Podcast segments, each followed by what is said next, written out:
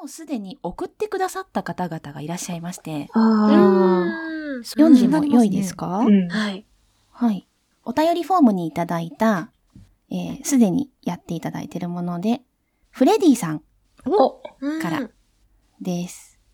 ありがとうございます。ありがとうございまフレディす。さんのが、はい。じゃあ読みますね。はい。メールでの投稿は初となります。さすらいのポッドキャストラジオリスナーのフレディです。リスナーさんも我ら魔女と共に魔女がさらってきた〇〇を妄想してみませんか？とのお声掛けでしたので、自分の理想のシチュ、関係性を各クエスチョンを回答する形でご紹介させていただきます。ただし、どうしても譲れない部分は回答欄にないチョイスもしております。種族は人外、かっこ骨。骨？性別男性。身長、高身長。体格、ガリガリ。骨ですので。顔、顔、無表情。骨ですし。髪型、つるっつる。骨ですもの。ほくろなど、なし。骨だもん。一人称、私。心の中では僕。うん。魔女の呼び方。お師匠。おは必須。びっくりマークが10個ぐらいついてます。属性、陰、骨や境。性格、真面目、忠誠心高い。なんで項目にないの？ああ。あ趣味あ、読書かっこ魔導書。設定としては、拾った当時は人間の初タっ子だったが、成人した頃に魔女を敵から守るために身を挺し、死の間際に、死んでも、お師匠をお守りします。と言ったのを人間とは少し感性が離れている魔女が、額面通りに受け取ってしまい、ネクロマンシーによるスケルトンになってしまう。魔女と共に永遠の時間を共にできるようになったので満足はしているが、骨になったことで三大欲求がなくなってしまい、そのせいか、魔女が自分の前でみっともない格好で生活にするようになってしまい、ちょっと困っている、となっております。いきなり大変な長文、失礼いたしました。とのことです。ほほー。なるほどなるほど。なんか、ねなかなかの独独創性が。うんええー。骨の、骨のくだり。いや、でも、まああれですよ、地毛がない分、カツラとかでいろいろ楽しめるんで。なるほど。へえ、面白いですね。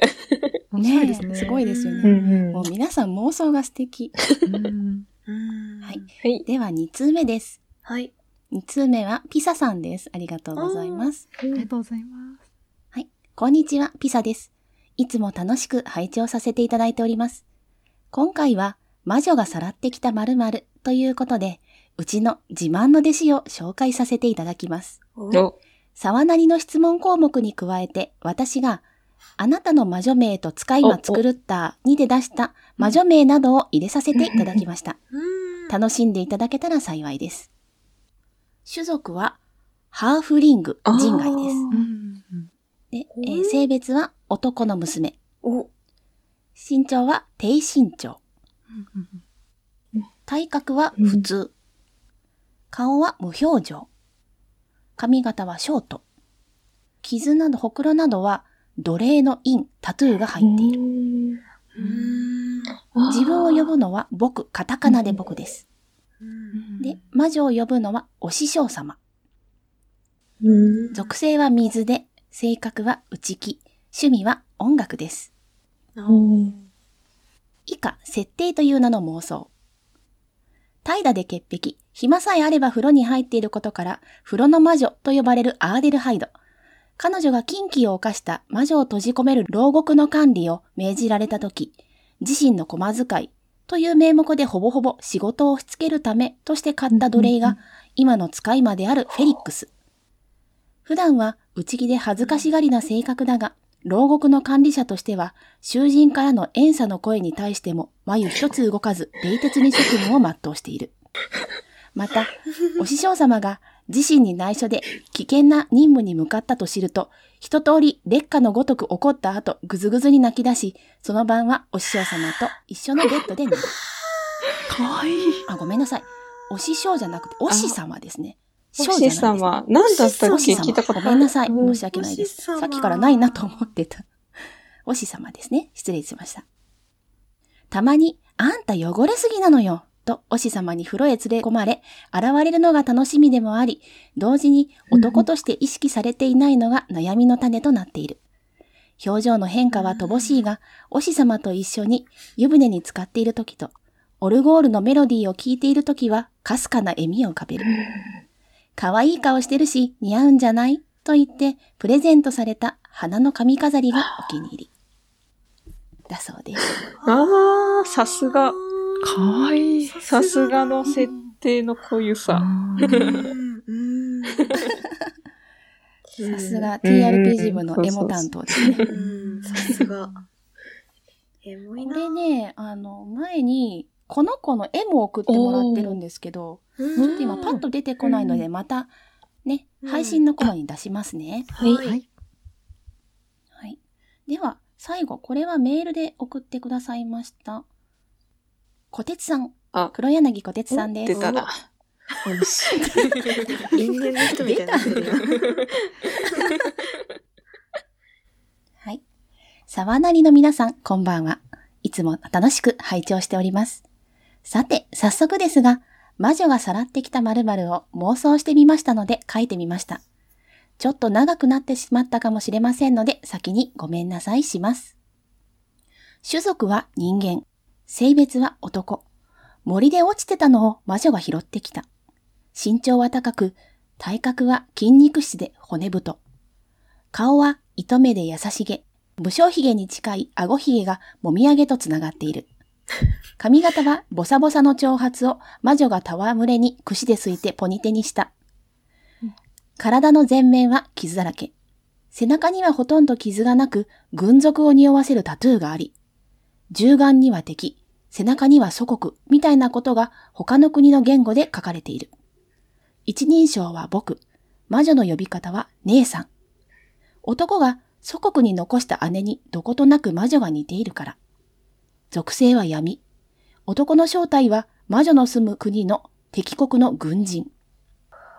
魔法陣を組み込んだタトゥーにより魔獣を憑依させて異常な体力で戦う。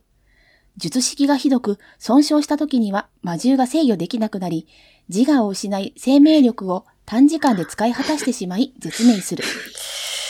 軍上層部はそれを理解して運用している。性格は温厚だが笑顔に哀愁を感じる。趣味はないが魔女の愚痴を黙って微笑んでうんうん聞いてくれる。ここからはそれを広げた話なのでおまけですってえらい長いんですけど読みましょうか。おー、お願いします。はい。魔女は男の術式の元になるものを開発した本人。通称、リンゴの魔女。なぜかいつも熟れたリンゴの香りがしているらしい。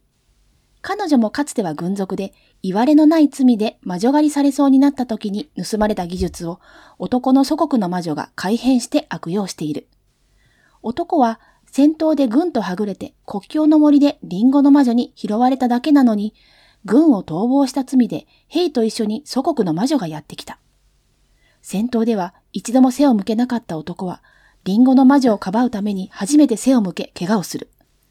術式が壊れ、暴走しかけた男を抱きしめたリンゴの魔女は祖国の魔女に問いかける。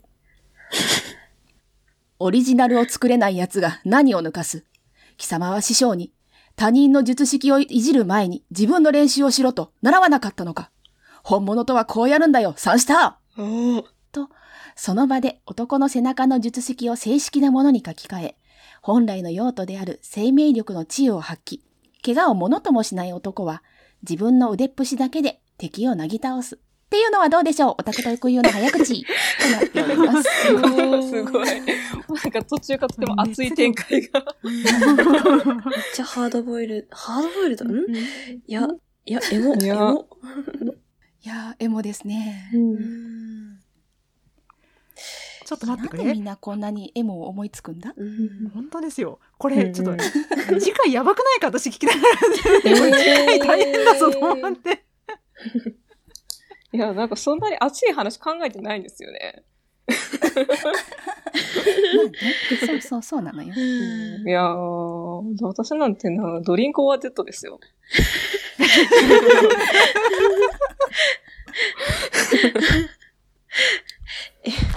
馬息子にも、馬息子にも、腹タプタプにさせちゃいます。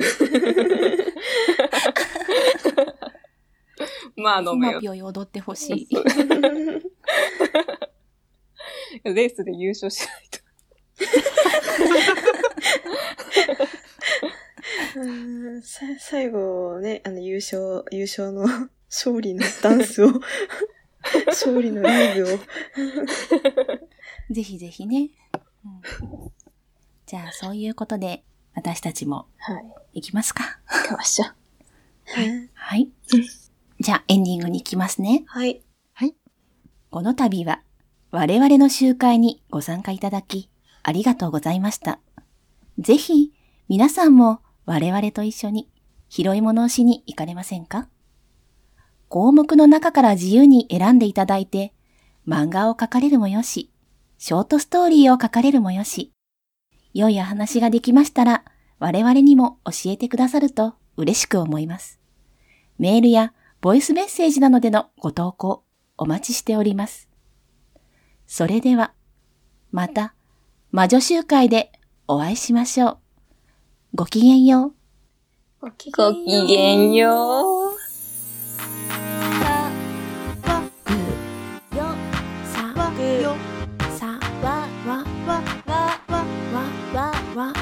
騒ぎますけど何か